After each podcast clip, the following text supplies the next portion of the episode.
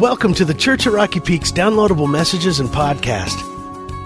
Uh, God, what a great day out there, isn't it? It just uh, so beautiful. Hey, you know, last night I had someone ask me, now, where's this picnic at next month? This, you know, Kids Future Now. And if you're new here at Rocky Peak, right, if you, if you continue up the road, Santa Susana Pass Road, just uh, instead of turning into the church, just keep going up.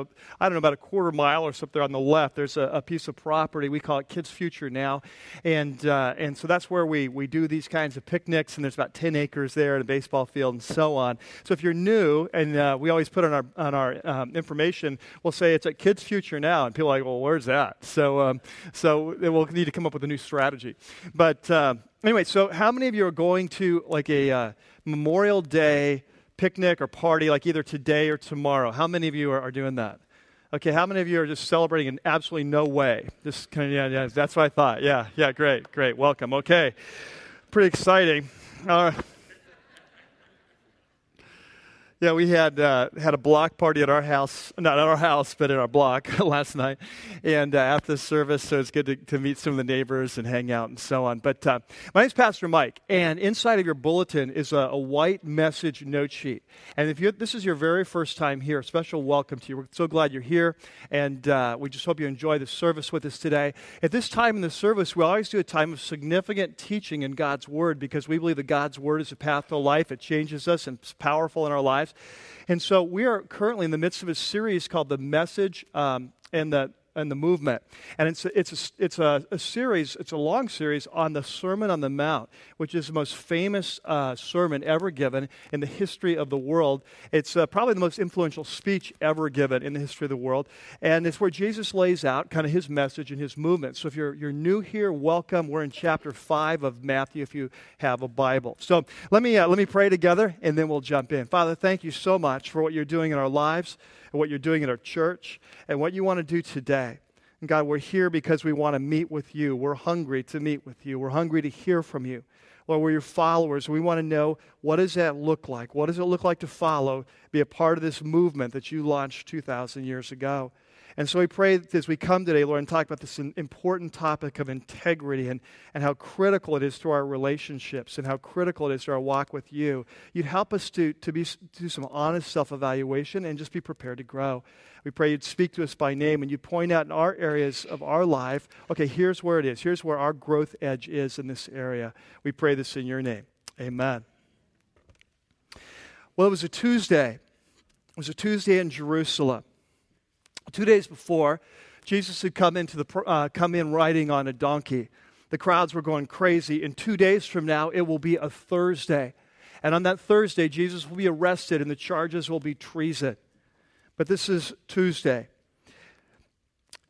The crowds are going crazy. Jesus' popularity is going through the roof, but not everyone's excited. Tensions are mounting. Some of the religious leaders, the spiritual leaders, are upset. And it's bringing together strange partners, strange bedfellows. And so it's bringing together, in this case, two groups of Jewish leaders behind the scenes.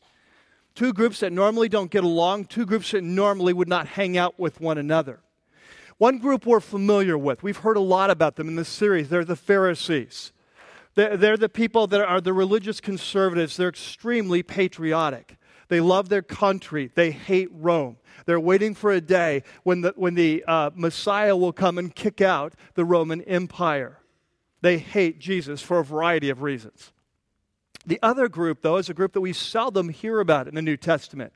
They're a group called the Herodians.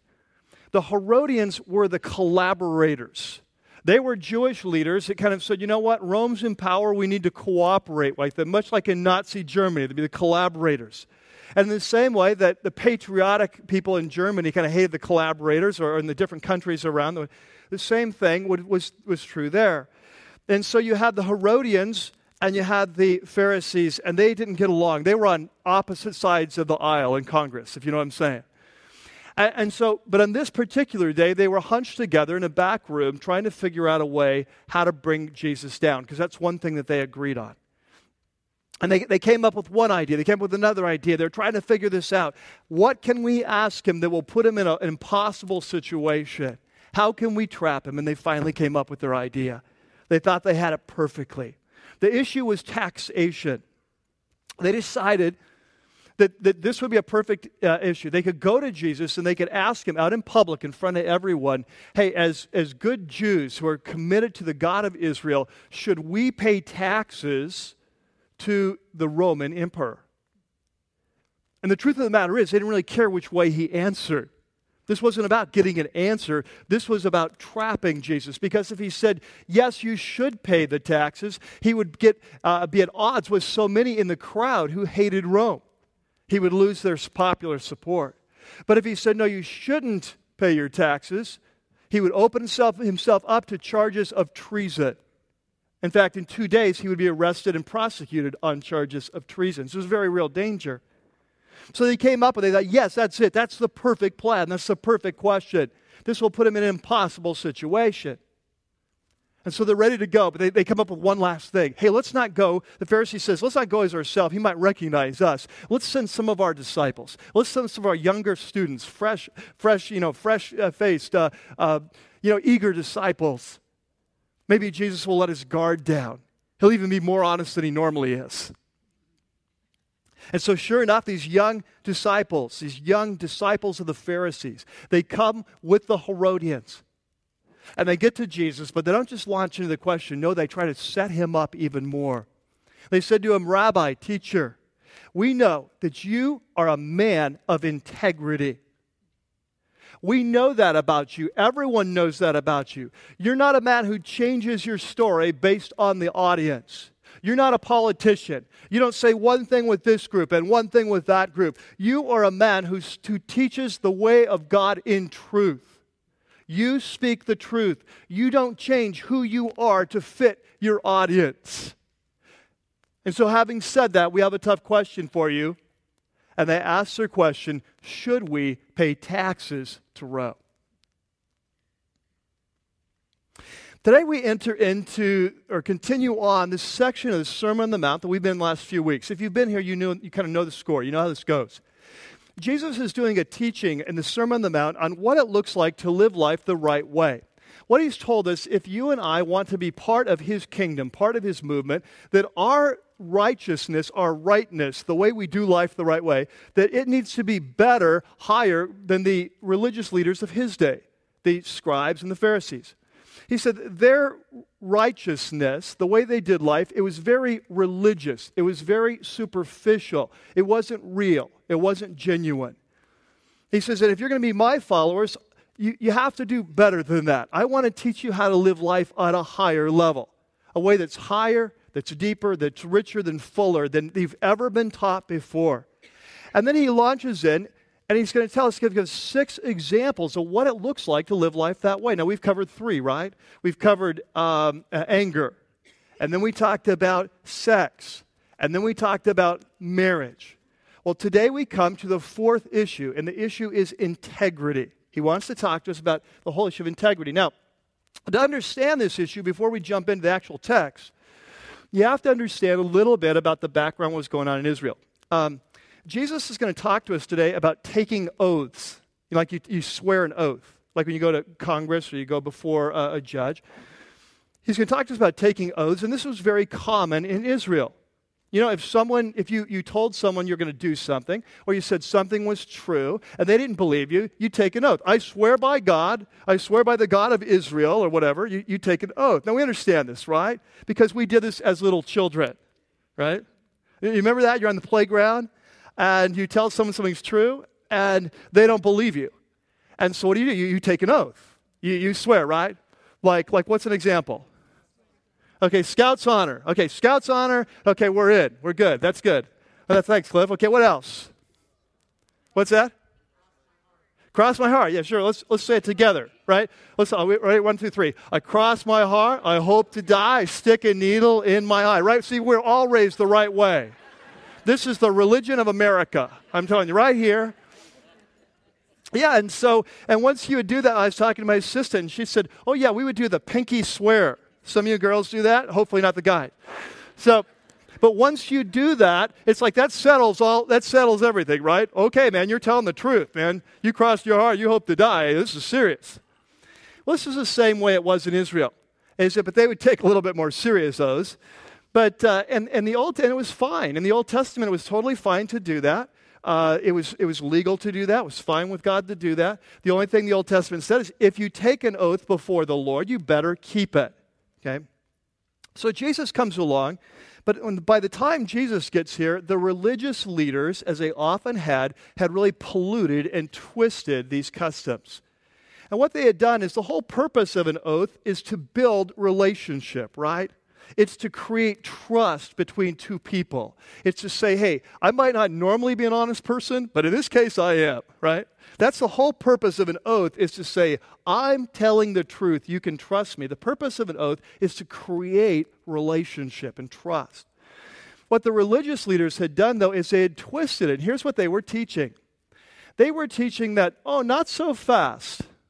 Not all oaths are binding. If, if you take an oath and you use certain magic words, oh, it's binding. But if you, if you carefully choose your words, it's not binding. It's almost the equivalent. I remember when you were a kid, you'd put your fingers behind your back, right?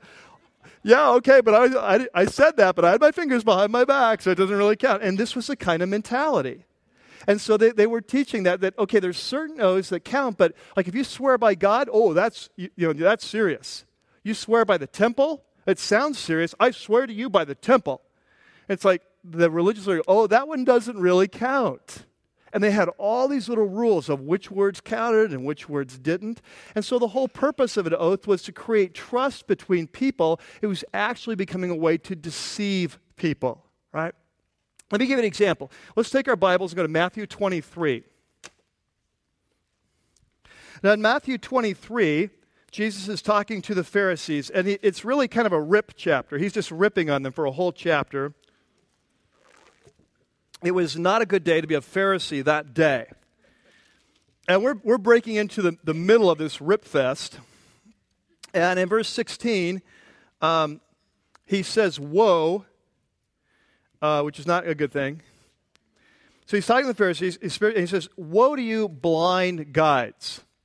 Now, whenever Jesus starts a conversation that way, you know it's not going to be a good conversation.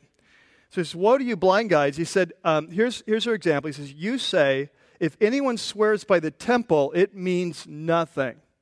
Okay?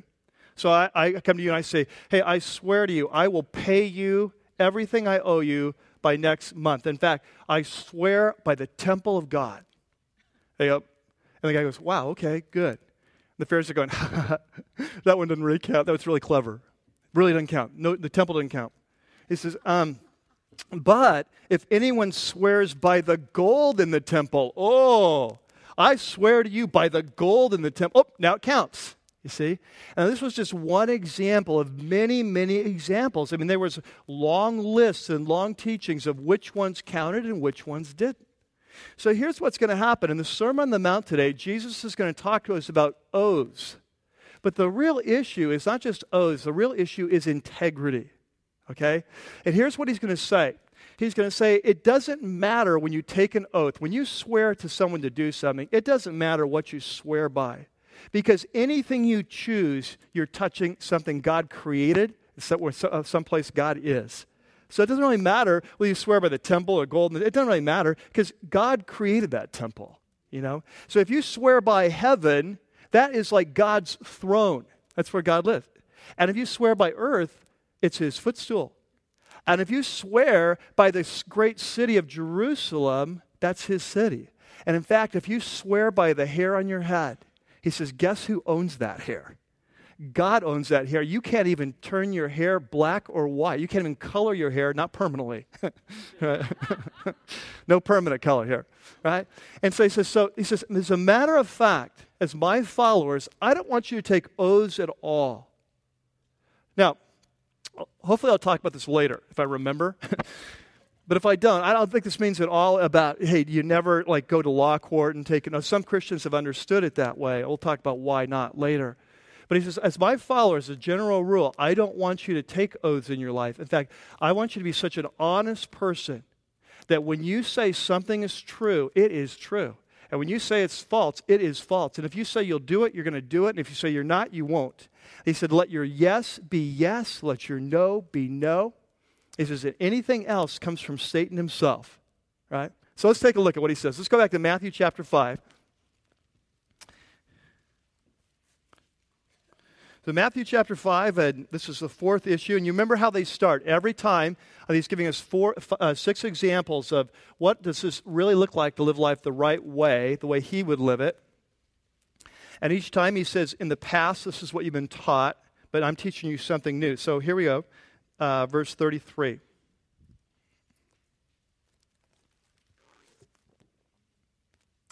Again, you've heard it said, it was said to the people long ago do not break your oath, but keep the oaths you made to the Lord. Now, this is not a specific statement the, from the Old Testament. It's sort of like a, a synthesis statement, it's kind of a, a summary statement. If you were to take all the, the teaching in the Old Testament law about oaths, let's kind of sum it up, all right? So that he says, in the past, you were told basically don't break your oath, keep an oath that you made to the Lord. He says, but I tell you, do not swear at all either by heaven. Why? Because it's God's throne. Don't swear by earth. Why? Because it's his footstool. Don't swear by Jerusalem, for it's the city of the great king. Do not swear by your head, for you cannot even make one hair white or black. So simply, here's what I want you to do simply let your yes be yes. Say what you mean, mean what you say, keep your commitments. Right? Let your let, yes be yes, and your no be no, and anything beyond this, it comes from the evil one. Later on in John chapter 8, Jesus will say that Satan, he gives him a title, the father of what? The father of lies. So, what Jesus is saying is, when, in, any time in our life when we say we'll do something and we don't do it, when we say something is true and it's not true, when we twist the truth, when we manipulate the truth, when we exaggerate the truth, when we shade the truth, he says, actually, that's not coming from the Holy Spirit's leading in your life. That's coming from Satan's leading in your life. You see? And so today, we want to talk about this whole topic of integrity. I think it's one of the most important topics we could talk about. Let me tell you why. If we're going to be followers of Jesus, if we want to be part of his movement, if we want to live life a new way, if we want to live life the right way, the way that He would live it, I don't know if there's a more important quality that we could talk about than integrity. Because integrity is the basis of all human relationship. Without integrity, it is impossible to have functional, positive relationships. So, if we're serious about loving God and loving people, Jesus said all the commands are under that, there is no important thing than to be a person of integrity, all right? Now, what, having said that, though, that's a question of, well, what does integrity mean? What does that look like? What does it look like to be a person of integrity? How would I even know if I am a person of integrity? How would I evaluate that? And so, in the time that we have today, what I want to do is ask three very simple but profound questions. And I'd like you to do some self evaluation for your own life. It's, no one else is going to be uh, judging you on this, or no one else is going to be grading you. It's just a question on your own life. I, I think what you'll find is there's some things you're doing really well, and you're going to say, man, I'm right on track there. There's maybe other couple things that might, might, the Holy Spirit just might kind of nick you. You know, it's like, hey, you know, this is for you. Like, listen up here, all right? And so we can all grow in the area of integrity, right? So, uh, so there in your note sheet, you have a section, uh, integrity. What's it look like? And you have, um, it says a, self, uh, a self, quick self evaluation. And so a quick self inventory. And so we're going to have three simple questions, and let's just run through this and see how we're doing in this area of integrity. Number one, the first question is Do I tell the truth? And here's the important part always. Hey, do I tell the truth? And always.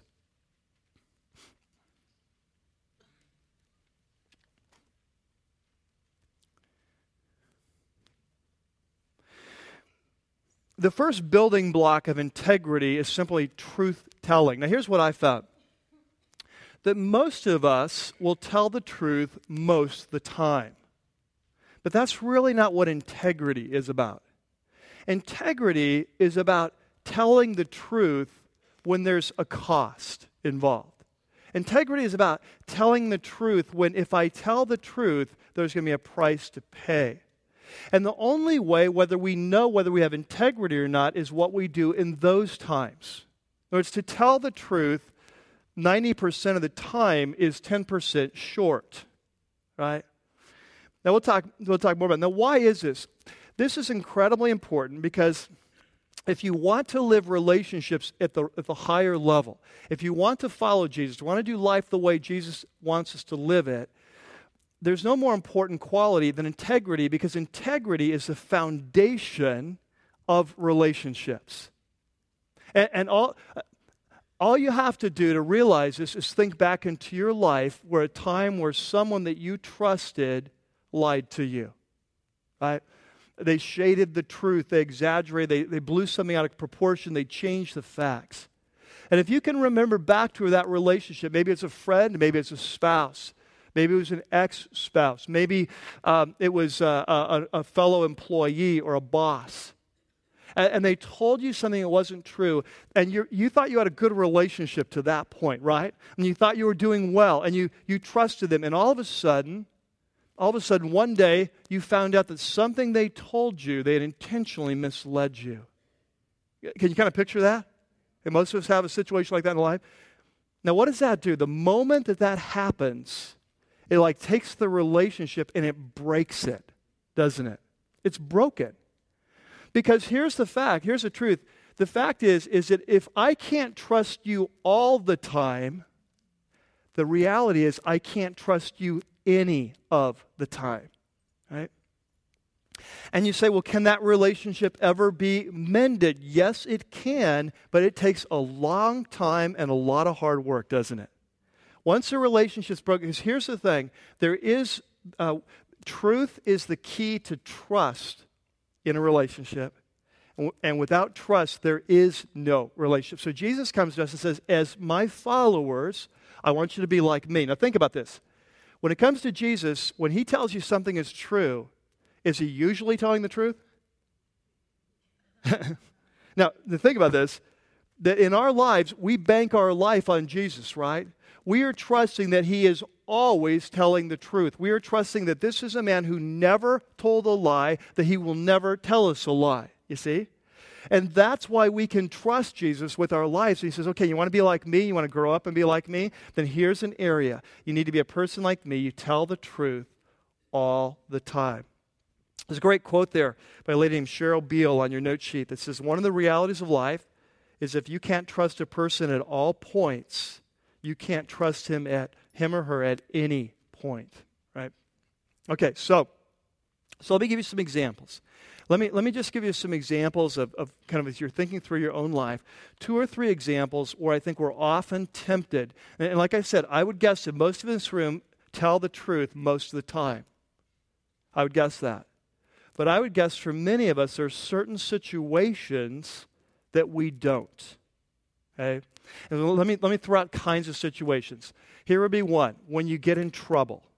This is where many of us, the moment we get in trouble, where, like, say, if I tell the truth of this job situation, what actually happened, I, mean, I could lose my job or I could get demoted or whatever. Uh, situations where we're facing trouble for, for the truth, where the truth means trouble. That's an area where, where, often we will compromise. Uh, here's another one. In, in situations of conflict, this is what I've often seen. I've often seen this with, with people who love the Lord, who are Christians. I've often seen this that in conflict situations, there's something about our background or the way we're raised or uh, kind of our insecurities that often you'll see a person that, that 99% of the time you can trust them in the midst of a conflict situation, in the midst of their fear and defensiveness, they will get up and they will change the story of what actually happened. Uh, some of you may have experienced this like in a, in a close friendship or a marriage and, and you're having conflict in the midst of your, your, your, your, debate. Have you ever had that temptation or given into it? Like you kind of change, that's not what happened. You, you change the story, you're arguing over the past, and you change the story, of what actually happened. What happens that there's no ability to resolve conflict in a marriage unless there's a high commitment to integrity in the couple, right? They have to be willing to be honest about what they said, what they did, what they meant. And yet, so many times in the midst of conflict, we will cop out and we will exaggerate, we will change. And what that does is we can ne- that marriage can never get healed, you see, if we're not playing honestly, right? Um, another example, sometimes where um, we're tempted, I think, to compromise this whole area of uh, truth telling is where if we, if we tell it, there will be um, kind of a cost or, or loss to us. Uh, you know, I heard a funny story years ago. Probably some of you have heard this, but there's a guy, and, and he goes to church, and, and he hears this sermon. The pastor's preaching on Psalm 51 and 52. And chapter 51 is about God, how God knows our hidden secrets. Chapter 52 is about how God hates deceit. This guy goes home and he's just so convicted because he's been underreporting his, uh, his income to the IRS. And so for two weeks, he can't sleep. He finally gets so convicted, he writes a letter, says, Dear IRS, just want to let you know that, that I've been cheating on my taxes. I feel so badly about it that I can't even sleep at night. So here I'm enclosing a check for $1,500. And if I still can't sleep, I'll send you the rest. Hmm. Hmm. And so many times we do that, don't we? It's like, okay, you know, it's like, wow, if I tell the truth, you know, if I if I tell in this business deal, if I tell them, hey, we really can't deliver this product for six months, if I tell them that, they're not going to buy from me. You know, if, I, if it's really going to be eight months, I tell them, I got to tell them it's six. Or, you see what I'm saying? So often, this is what happens: is that we will get ourselves in a situation because of conflict, or because of a cost to us, or because of, of a pain in our life, or a fear. We will will cop out. And I think this is very common this is very common. And what Jesus says is if you want to live life at a higher level, if you want to experience relationship, then you have to start by being a man or woman of truth, always. You can take it to the bank. Let your yes be a yes, your no be a no. Number two, Oh, well, before we go on, let's hit that quote there. Uh, Pat Williams is a senior executive vice president of the Orlando Magic. You know, it's an NBA team. He's, he's, a Christian man, and he wrote this book called The Magic of Teamwork. But I, I clipped out this quote years ago. He says, Honesty and integrity are not matters of degree. You're either committed to being truthful and real, or you're not. If you're fairly honest, then let's face it, what you're really admitting is that you are dishonest. As Tom Peters said, he's a business writer. As Tom Peters said, there is no such thing as a minor lapse of integrity.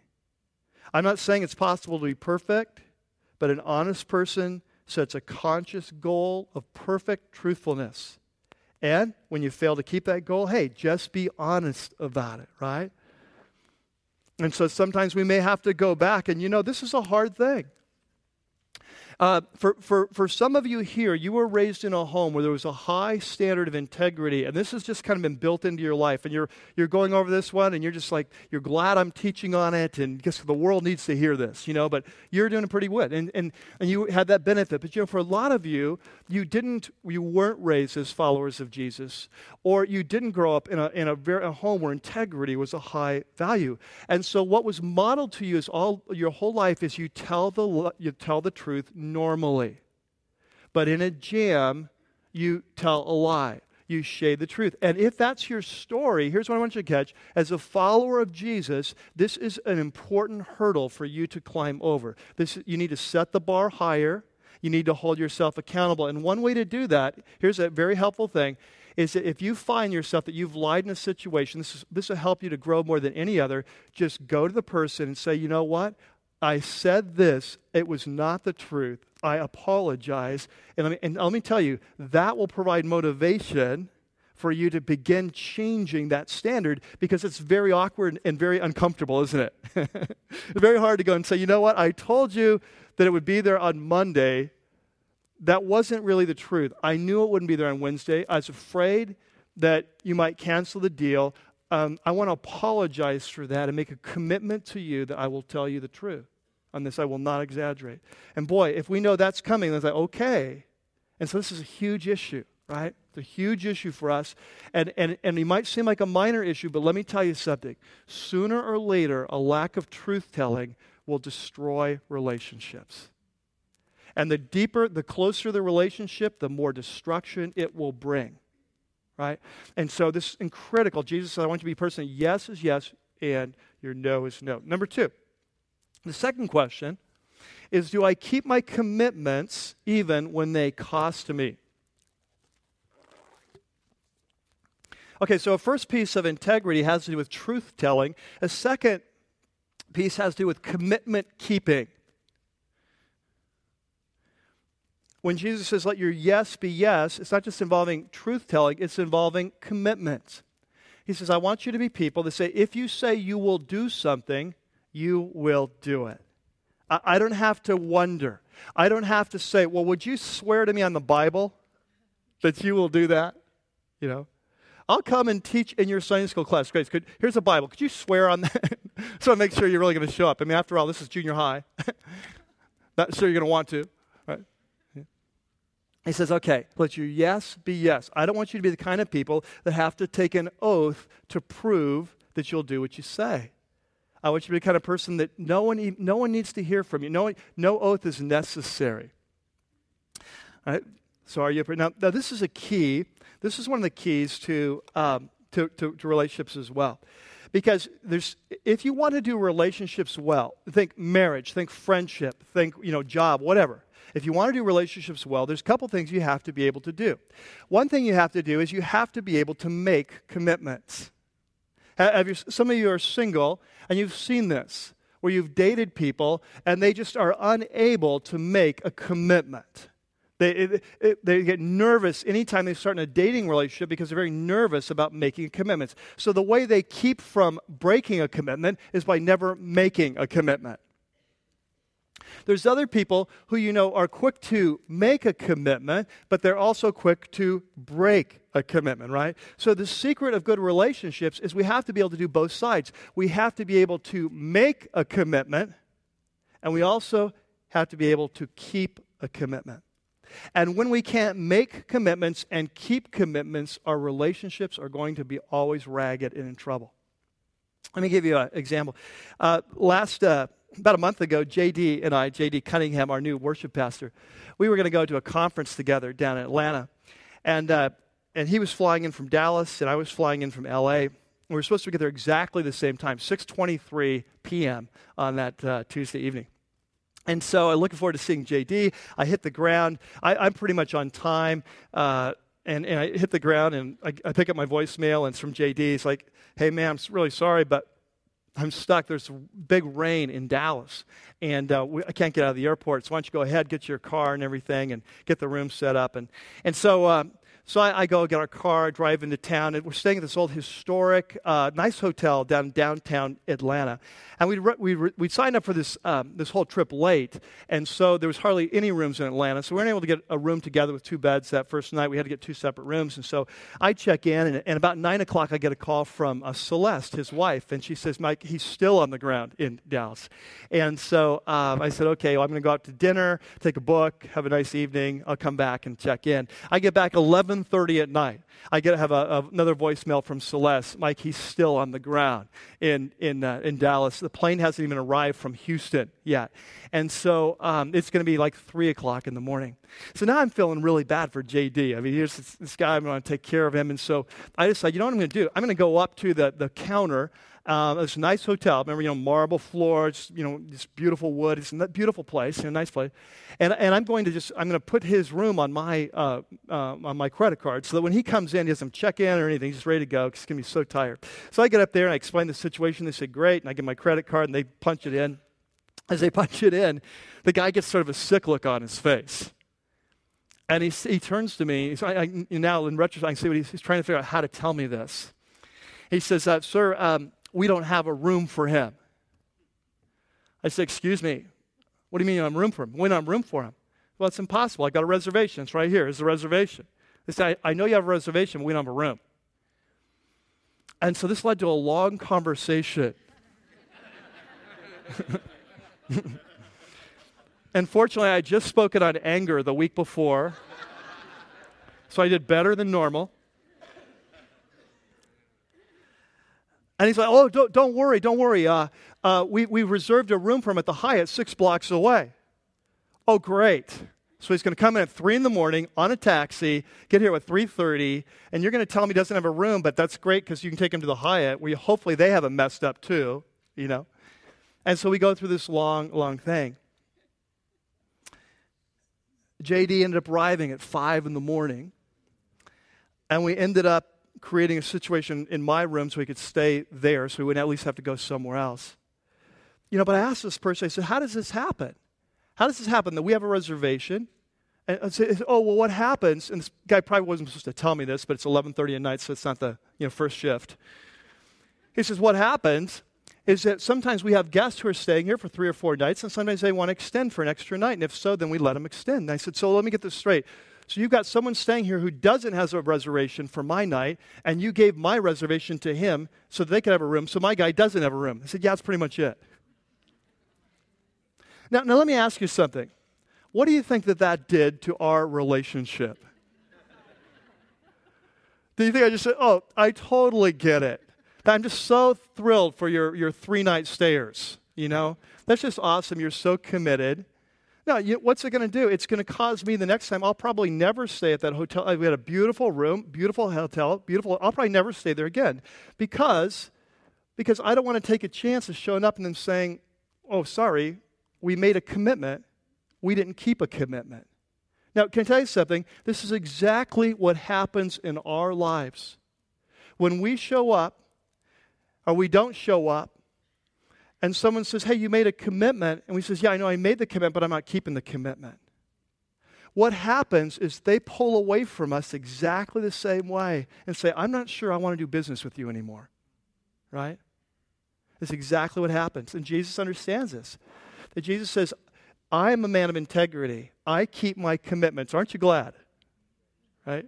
Aren't you glad? He says, It's going to be my followers, I want you to be the most responsible, reliable, dependable people in all of society. I want you to be people that your handshake's as good as a contract. I want you to people that your word is your word. You will do what you say. A person who keeps their, their commitments. And here's the thing it's especially when they cost us. Because here's what happens oftentimes we make a commitment thinking the price tag is X. And then after we make the, the commitment, the price tag goes up. And often at that time, here's what we think we say, Well, I made the commitment, but I didn't know it was going to cost me that much. And therefore, I'm out of the contract. Okay? But here's the kicker no, Jesus says it's especially when you have to keep your commitments when the price tag does go up. This week in your life group homework, you'll study a great example from the nation of Israel, a time where they made a contract that they weren't even supposed to make, but they made a contract, the price went up, and they honored the contract. They did the right thing, even though it was doing what they weren't supposed to do. Honoring that contract was more important to God even than doing what He originally told them because they, they gave their word. You'll study about that.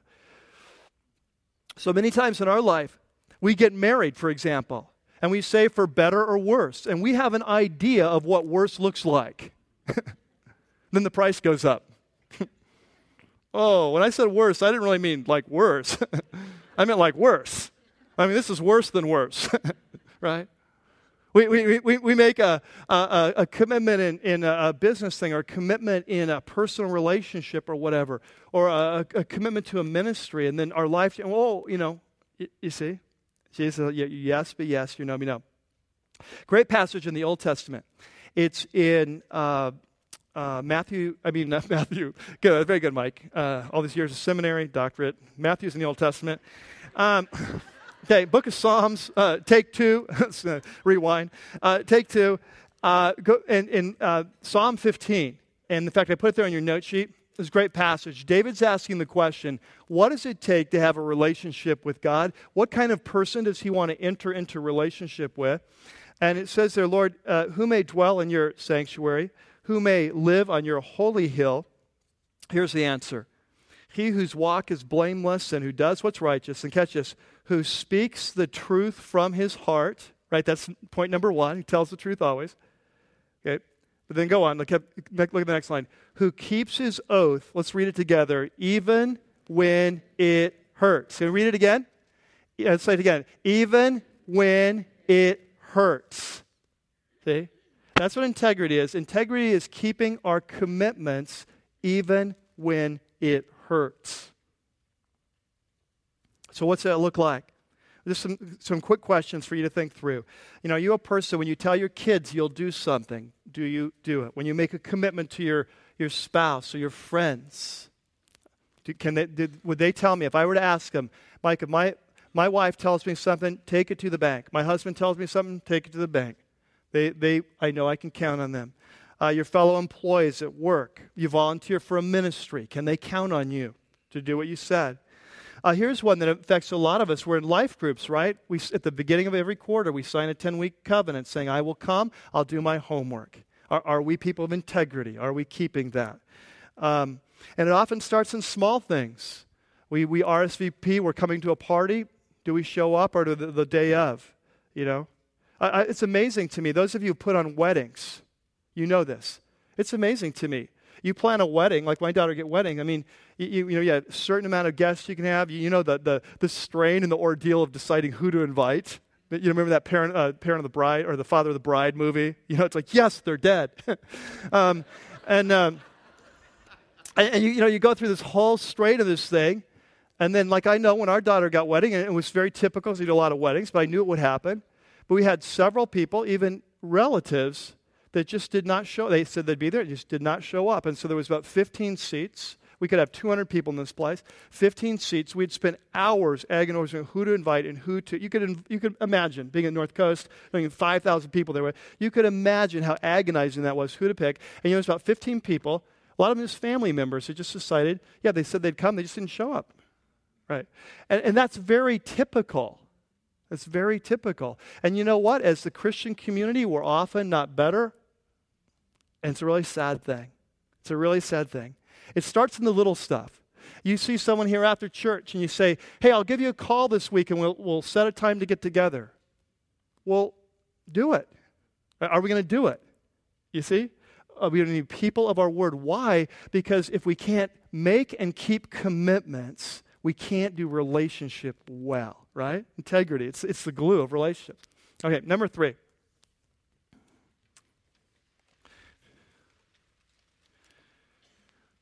The third question is Am I living a life of authenticity or hypocrisy? So, we've talked about two ingredients of integrity so far. We've, we've talked about telling the truth, we've talked about keeping our commitments. The third and critical uh, component is authenticity. The opposite is hypocrisy. Hypocrisy is about pretending to be something that we're not, right? What does it look like to be a hypocrite? It looks like to be one thing in public and another thing in private. It looks, it looks like one thing to be a church or with Christians, another thing at the office or on the ball field, right? To have kind of two ways that we change who we are to fit our surroundings. Authenticity has to do with being real and genuine. We are who we are. Now, can we admit this is a hard thing to do? This is a hard thing to do, isn't it? All right? And so there's probably a lot of room for growth. But Jesus says that your yes be yes. I want you to take your Bibles and turn to Matthew chapter 22. We started today with this story in Matthew chapter 22 of Jesus and the taxation. And I want to point something out to you in the story. Matthew 22. Start at verse 15. I want you to see what, what they said to Jesus and how he responded. In verse 15, it says, The Pharisees went out and they laid plans to, to trap him in his words, and they sent their disciples to him along with the Herodians. They said, Teacher, we know that you're, catch this, we know, here's what we know about you, Jesus. We know that you're a man of integrity. You might want to underline that word. Well, this is one thing we know about you. You're a man of integrity. What, what does that mean? It means you teach the way of God in accordance with truth, that you aren't swayed by men. Right? Here's, that's what integrity is. We're not swayed by, we don't change who we are to fit the audience. And catch this, you pay no attention to who they are. Whereas Jesus, you're not a person that's going to say one thing in one setting and another thing in another setting. You're not going to be one man here and a different man there. You're a man of integrity, right? You're a person of authenticity. You're the same in all situations. Now, it's interesting because they were banking, right? They were banking on Jesus' integrity to get, into, get him into trouble. They were banking that they'd put him in an impossible situation, and based on his integrity, they were banking that he would tell the truth and get himself in trouble. So he said in verse 17, So tell us then, what's your opinion? Is it right to pay taxes to Caesar or not? But Jesus, knowing their evil intent, he knew what was going on. Look true to form, first words out of his mouth are what? You hypocrites. He's always going to tell the truth, isn't he? we know you're a man of integrity. You know, I am a man of integrity. You're a bunch of hypocrites. right?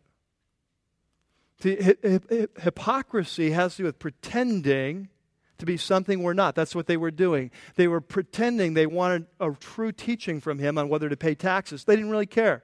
They were pretenders, the great pretenders. And here's the thing as you study the life of Jesus, what you'll find is there's one kind of person that Jesus has no time for, and it's the hypocrite. In fact, as you study this whole topic of heaven and hell, and we'll do that later in the series as we go through, we talk through heaven and hell, what Jesus says that Jesus often describes hell as the place where the hypocrites are. Interesting. He says that I don't care where you've been or what you've done. If you're willing to come to me and follow me, we'll take care of all that. I don't care about that. But one kind of person I can't deal with, it's a pretender. And so, true to form in this situation, he doesn't deal with them. Here's what he says They said, Should we pay taxes or not? He says, Hey, could, anyone got a coin here? Sure, I got one. Here's one. He says, Okay, let me see that. He said, Whose picture is that on the coin? Oh, it's Caesar. He said, Oh, great.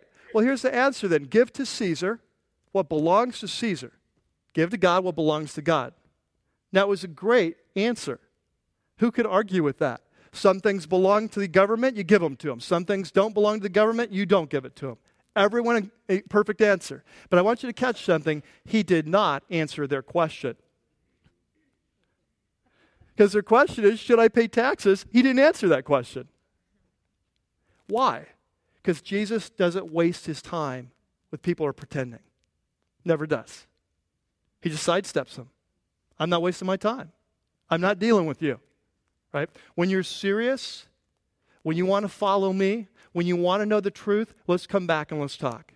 But in the meantime, you want to play both sides of the fence. You're not being honest with me. You're being a great pretender. I don't have time for you. You see? So, what does it mean to be a follower of Jesus? It means to be an authentic person. Now, we are all going to struggle with this, right? We are all going to be face times where I know in my own life, oh, I wasn't as bold in this situation as I should have been. Oh, I cared too much what these people thought. We're all to we're all to struggle with that, right? But there's a difference, is there not, between that and, and being the person who's really playing both sides of the fence? We're coming to church and worshiping Jesus here, and we're going out and partying, getting high over here, right? We're, we're, we're doing, you, you know, that, that double standard. We come to church and, and we, we answer the questions in our life group, and then we go to business and we do all kinds of unethical things, just living a double life. And Jesus says, No, let your yes be yes. Let your uh, be a person of your word, be a person of integrity. Don't change who you are to fit your context. One of the core things. There's a great, great. Uh, the great story about this in the New Testament. It's in uh, the book of Acts, and I'll just tell it. The opening book of uh, opening five chapters, the book of Acts. The church is going crazy. Holy Spirit's come. Uh, people are coming to Jesus right and left. Their lives are being changed. One of the ways that they're being changed is they have a new love for one another and a new compassion. And so, what you have is you have people, they're actually selling their possessions. They're actually taking real estate in some situations, selling a, a plot of land or, or whatever, and then they're bringing the money to the apostles and for the poor people in their midst so they could really love one another in practical ways. It's a beautiful thing. But there's one couple that decided to play the hypocrite. There are one couple that decided to scheme. And so, what they did they had this piece of property they weren't using, so they went and sold it. They took the, they took the money from it, but they, they kept out part of the money for themselves. And it was totally fine and legal to do this. But they took the rest of the money, they took it to the apostles, and they pretended that it was all the money. So, catch this it was their property beforehand, they didn't have to sell it. Once they sold it, it all belonged to them. They didn't have to give it all. They could have given half and it would have been a very generous gift, right? So that was no problem. So the problem was not that they didn't give it all, the problem was that they lied about it. Now, here's the interesting thing as you're reading through that story, I think if I'd never read it before, I would expect it to go something like this. And so, so they sold this piece of property, which was an incredible, generous thing to do. And they, they took uh, half the money and they gave it to the apostles, which was a huge sum of money, but they kept half for themselves, but they lied about it. They didn't tell the whole truth. And so I'd expect God to be saying to them, okay, now look, I, I love your generosity.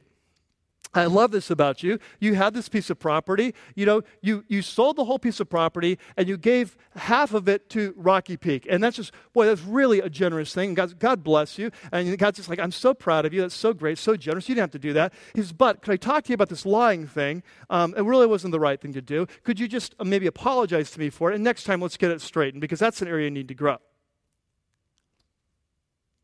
That God would be impressed because they did the big thing giving, selling property, giving it to the poor, and that this other thing would be more of a minor thing. Hey, let's work on that. Some of you know the story. When this husband and wife showed up to the apostles in chapter 5 at two different times of the day, and they both told the same story that was a lie, God struck them dead on the spot. It's one of those stories you read in the Bible and you go, wow. There's certain stories where God does something in the Bible, I just go, wow. Like Moses strikes the rock and oh, he can't go in the promised land. It's like, wow. Uh, Uzzah touches the ark and he drops dead in the Old Testament. Wow. There's certain ones you just go, wow. This is one of those wow stories. You're going, wow. But what it says in the text is that, and the whole church became afraid.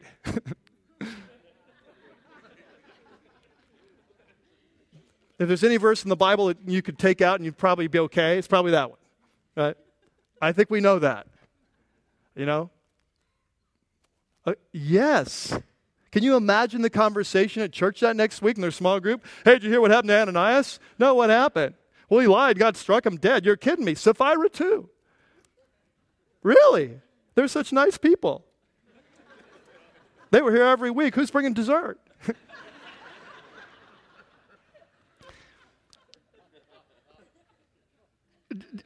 And you look at that story and you say, why is this so important? Why was God so harsh? Why was he so severe? And as I thought about the story, here's why, what I think why. I think because in this new movement that Jesus was launching in the early church, it was a fragile movement. It was powerful, but it was fragile. It was just getting started. And here's the lesson the lesson is there is no bigger danger, no greater danger to the movement of Jesus than hypocrisy. You think about it. You think about the people in your life that you want to share Jesus with, and what is the most common obstacle that you run up against? Hypocritical Christians, right? And so God wants to send a message right at the very beginning no, we don't want hypocrisy. We don't want pretending. And I need to send a message to my movement, hard and fast and furious, that we cannot mess with this. This will destroy us. So, what's integrity look like? Three questions Are we telling the truth? Always. Are we keeping our commitments, even, especially, perhaps, when they cost us? And number three, are we living lives of authenticity or are we living lives of hypocrisy? Jesus says, if you want to follow me, we got to need people of our word. We mean what we say, we say what we mean, we keep our commitments, take it to the bank. Let's pray together. Father, thank you for this time to talk about these things, God, and for such an important topic, one that is not as obvious, perhaps, and yet so critical and foundational for our relationships. Help us to be, Lord, regardless of our past or where we've come from, help us to embrace your newer standards. That we would be people who tell the truth, people who keep our commitments, people who live honest lives. And when we don't, that we just are honest about it. We pray you teach us to be like you, that we would be promise keepers, commitment keepers, true and reliable. We pray this in your name. Amen. You know, there's a famous verse that we often quote especially when we're sharing Christ with a non believer, often we miss the richness of his verse. Something Jesus said about himself. Probably a lot of us know the verse. Said, I am the way, I am the, the truth, and I am the life. That, that he is the truth. That Jesus is the truth. That you can always trust him. Everything he says is right and true. He will always keep his commitments. He is true to his promises. He is the truth. You see? And he calls us as his followers to be just like him. That we would be people of truth. Say what we mean, mean what we say, keep our commitments. Why? So that our relationships can be just as rich and dependable as his with us. You see?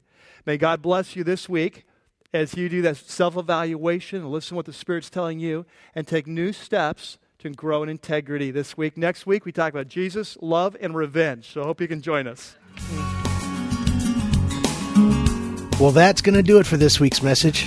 We hope you've enjoyed it as much as we have putting it together.